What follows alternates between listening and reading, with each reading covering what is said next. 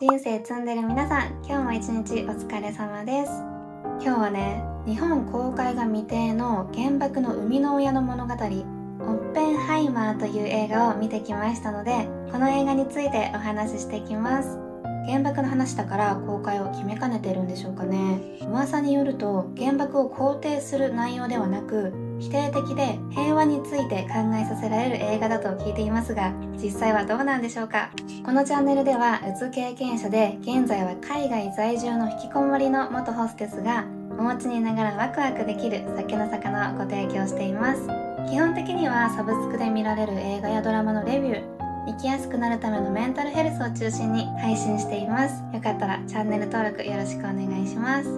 まず私のレビューの前に実写版バービーが炎上したことでオッペンハイマーに飛び火しているのでここの誤解を解きたくて簡単に説明させてください。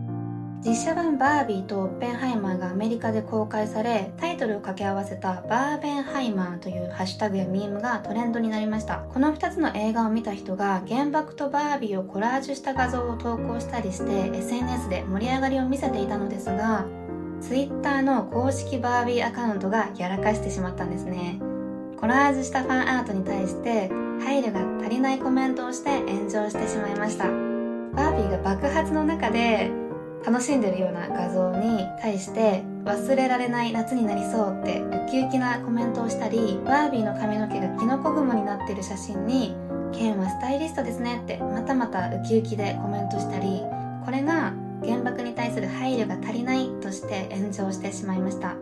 その後日本のワーナーブラザーズが謝罪文を出しアメリカ本社はプレスリリースで謝罪コメントをしたらしいですがまだ鎮火せずに公式アカウントで謝罪しろよ見に行くのやめたっていう声が飛び交っている状態です。これがオッペンハイマーに飛び火して事情がよく分かっていない国内海外勢は日本人がオッペンハイマーに文句を言っていると勘違いしている人もちらほら。オッペンハイマーからしてもいい迷惑ですよね。何も悪いことしてないのに。これがバービーとオッペンハイマーの経緯です。 No Barbenheimer というタグまで登場しています。ちなみに実写版バービーツイッターの炎上だけではなくベトナムで公開が中止されているんですがなぜかというとバービーの映画内に出てくる世界地図で中国が南シナ海における領土を自分のものだと主張する球団戦というものが描かれているように見えるらしくそれでベトナムは公開を中止したんですって。それに次いでフィリピンも公開を中止しようと検討していたらしいのですが公開は決めたらしいですね。ただ世界地図にはぼかしを入れるようにワーナーブラザーズに抗議したとのことです。そんないろいろな意味で話題のバービー。日本では8月11日に公開予定です。実写版バービーについても撮影しようかと思って海外レビューまで全部調べたんですけど私の配信を見てくれてる方は年齢層が高めの男性が多いので多分バービーそんなに興味ないですよね。なのでボツにしました。一応バービーについての海外レビューを軽くまとめると長いしグダグダだけど最後の最後のメッセージはいいらしいです。ただその最後のメッセージ行くまでがすごい長いみたいでちょっと退屈みたいなレビューが多かったですね。女性差別に訴えてる映画だと小耳に挟みました。ご興味がある方はもうすぐ公開されますので見に行ってみてください。ではまずオッペンハイマーについて軽くあらすじをお話ししますね。何も知りたくない方はここでストップしてください。いきますよ。監督はクリストファー・ノーラン監督。バットマンシリーズとかインセプションとかの監督さんですね。この時点で外れなさそうじゃないですか？予告を見た限りのあらすじはナチスが爆弾を作っていて成功しちゃうと危険だからアメリカも開発を検討し始めます。世界を滅ぼすかもしれない危険性や平和を信じて原爆を作っている様子が描かれていきます。世界を滅ぼす兵器を作ったオッペンハイマーという人物の苦悩や世間の彼を見る目などが示唆されその後10日のカウントダウンらしきところで予告は終わっています。アインシュタインらしき人も出てきます。見てきた結論から言うとオッペンハイマー私はすごく好きでした。ただね映画として好きなのと日本人としてこの映画を見るのとでは全然違う感想になるのでまずは映画としてどう良かったかをお話しした後に日本人としてどう感じたかをお話ししていきます。雰囲気はクリストファー・ノーラン監督っぽいダークでシリアスなんだけどちょっと笑えるところもあってアーティスティックな見せ方です。ストーリー構成は見る人によってはちょっと分かりにくいかもしれません。時間軸がばらけててあっちこっちに飛ぶんですよね。急に過去回想が入って白黒になったりもするんですよ。ちゃんと見てないと何のこっちゃってなるかも。3時間くらいあって長い映画なんですけどうだらずに引き込んではくれました。ただねシリアスなドキュメンタリーっぽい映画が好きじゃない人は飽きるかも。ちゃんと盛り上がるところもあって没入感もあるからドキュメンタリーほど退屈ではないんですけどワクワクする場面も兵器作りを基本としてるから日本人的には複雑だしあんまり笑えないんですよね。ヒーロー映画でありがちな戦いの前の作戦会議ってワクワクするじゃないですか。この映画でも同じようなワクワクを感じられる場面はあるんですけどなんかねテーマがテーマなだけに純粋にワクワクできないの。でもね原爆を作ることを目的としたマンハッタン計画からオッペンハイマーの私生活とか彼を取り巻く人間関係彼のその後まで描かれていて歴史のお勉強にはなりましたね。この映画全体のメッセージは反核兵器かな。私はそう受け取りました。この映画の悪者ってナチスくらいなんですよ。ちょっとロシアのスパイも絡んできますけどスパイのこともそんなに悪としては描いてない印象を受けました。歴史的にアメリカからしたら悪なんだけどオッペンハイマーの視点から見ると悪ではなかったかな。日本のこともね悪としては描いてないです。原爆の生みの親も世界を破壊したくて作ってたわけではないし日本を破壊したかったわけでもなくてそもそもはヒトラー率いるナチスが先を越しててそれに対抗する形でマンハッタン計画って始まったんですよね。科学者たちの兵器を作ることへの葛藤も描かれているしみんな天才だからさ核兵器を作った後世界がどう変わるかも見据えていて世界最強の兵器を作るってことへの責任は私たちが想像もできないほどだったんだろうなって。自分たちが大好きな物理学とか科学は兵器を作るためのものじゃないっていうような描写があってなんかそうだよなって思いましたね。私が一番好きだったシーンはねオッペンハイマーが爆弾の公式数式っていうのかな？なんかなんか式みたいなのあるじゃないですか。英数字で書いてあるやつ。あれをアインシュタインに渡す場面があるんですけどそこでねアインシュタインが「これは僕のじゃない君のだよ」って言って返すんですよ。この時のアインシュタインがすっごくかっこよかったです。映画全体で一番このシーンが好きでした。平和主義者だったと知られているアインシュタインですが彼の発見をもとにオッペンハイマーが兵器を作るわけです。それはナチスドイツに先を越されないためなんだけど複雑な気持ちにはなったでしょうしマンハッタン計画に参加した科学者たちも自分たちが大好きな物理学とか科学を平気利用されるのはハッピーではないですよね。でもアインシュタインはもう自分の役目は終わったというか次世代に判断を任せてるような雰囲気があっておじいちゃんなのにかっこいいんですよ。最近は老害とかいろいろ言われてますけどきっとさ天才がゆえにいろいろ分かっちゃうからアインシュタインはね。もう普通の人たちよりも多分もっと口出しとかしたくなりそうじゃないですか。でもねアインシュタインはあっさり弾いてるのがかっこいい。ちなみにオッペンハイマーもアインシュタインもユダヤ系なんですよね。ナチスほっとけないですよね。日本への原爆投下は政治とか戦の戦略的な話でまた全然政策とは別の話なんだなって理解できました。2回もの原爆投下が必要だったかどうかもたくさん議論されていますがこれもまた全然違う話でここは次回アメリカ人の見解とともにちょっとだけお話ししようかなと思ってます。私は正義の反対はまた別の正義という言葉が好きなので被爆国の国民としては原爆制作側の物語はすごく興味深く見られましたね。子供の頃から「裸足の弦」や「蛍の墓」「サトウキビ畑」なのでたくさん日本側の戦争の話は見てきましたけどアメリカ側から見たことがなかったので当時の日本人からすると悪側にいる人たちの様子を知ることで世界が少し広がりました。日本で公開されなくてもストリーミングに出た時に見る価値はある映画だと思います。この映画本当に映画としては素晴らしいんです。演技も素晴らしくて主演の方はもちろんアイアンマンとかメリー・ポピンズとかフレディ・マーキュリーとかあと俳優さんの名前になっちゃうけどマット・デーモンとか有名な俳優さんがたくさん出てるんですけど演技はねさすがでしたね。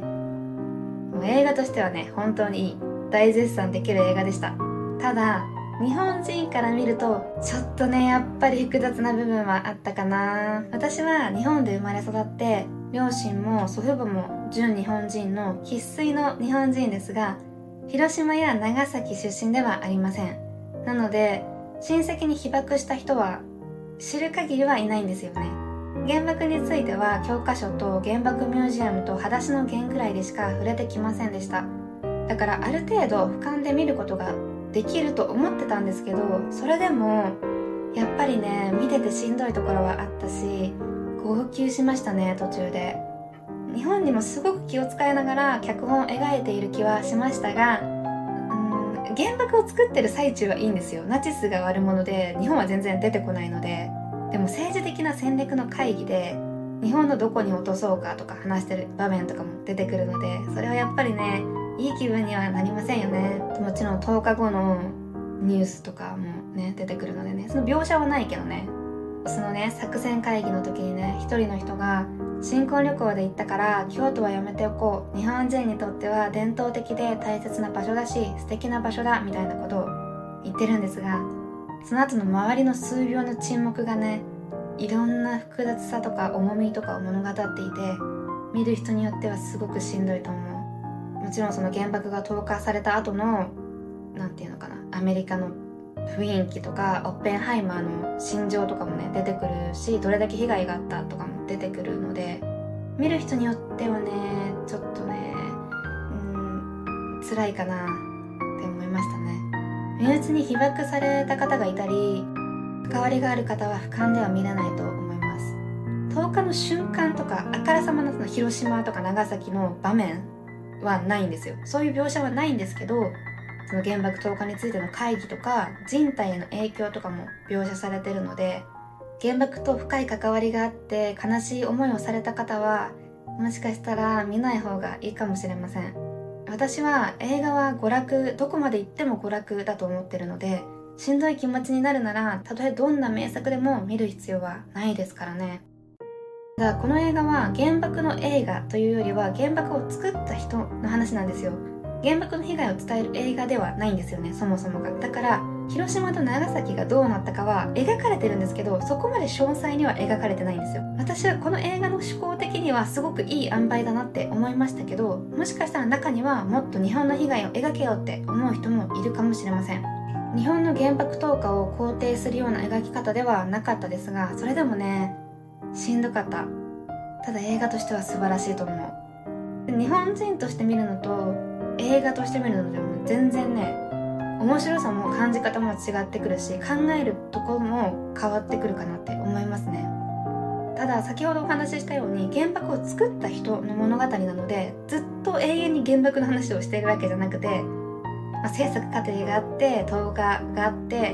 まあ、その後オッペンハイマーを取り巻く人間関係とかオッペンハイマーのその後の葛藤とかね。あと急になんかサスペンス調になったりとかして全然原爆と話がそれたりとかもするので後半はね結構原爆から離れてくれるので割と軽い気持ち軽い気持ちでもないけどそんなにずっとね悲しみが継続するような映画ではないです。ちゃんとねこう感情がなんかあっち行ったりこっち行ったりしてくれるので飽きはしないかな。すごく重いテーマなんですけどさすがクリストファー・ノーラン監督だなって思うくらいなんかねいい感じに重すぎず飽きさせず私たち視聴者の気持ちがあの変化できるように作られてるので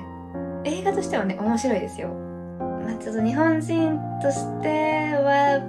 まあ、あの状況次第かなって思いますね。おすすめできるかどうかは。はい以上が私のオッペンハイマーのレビューになります。あともう一つこの映画を通して天才科学者から学べたことは最高のパフォーマンスを発揮するには自分のプライベートが幸せであることが大前提なんだなって学びました。マンハッタン計画でね科学者たちに最高のパフォーマンスをしてもらうために一から小さな村を作ってるんですよ。家族と一緒に住めるように家を建てて教会も建てて仕事だけじゃなくてそこで私生活も感じられるような環境を提供してるんですよね。これって天才でも何でもない現代の一般市民である私たちにも言えることだと思っていて仕事が忙しいとプライベートをないがしろにしちゃったりするけど仕事とは別に自分が落ち着ける居場所は必要なんだと思う。外に出てワイワイするのがいいとかではなくてオンラインでもお家の中でも自分が心地よいと思える空間があるかないかで仕事のパフォーマンスは変わるんだろうなって仕事して家帰って寝るだけじゃもう病んで当たり前な気がします。私は仕事を始めちゃうと仕事に依存しちゃって睡眠時間が極度に減ってプライベートそっちのけで仕事ばっかりしちゃうんですけど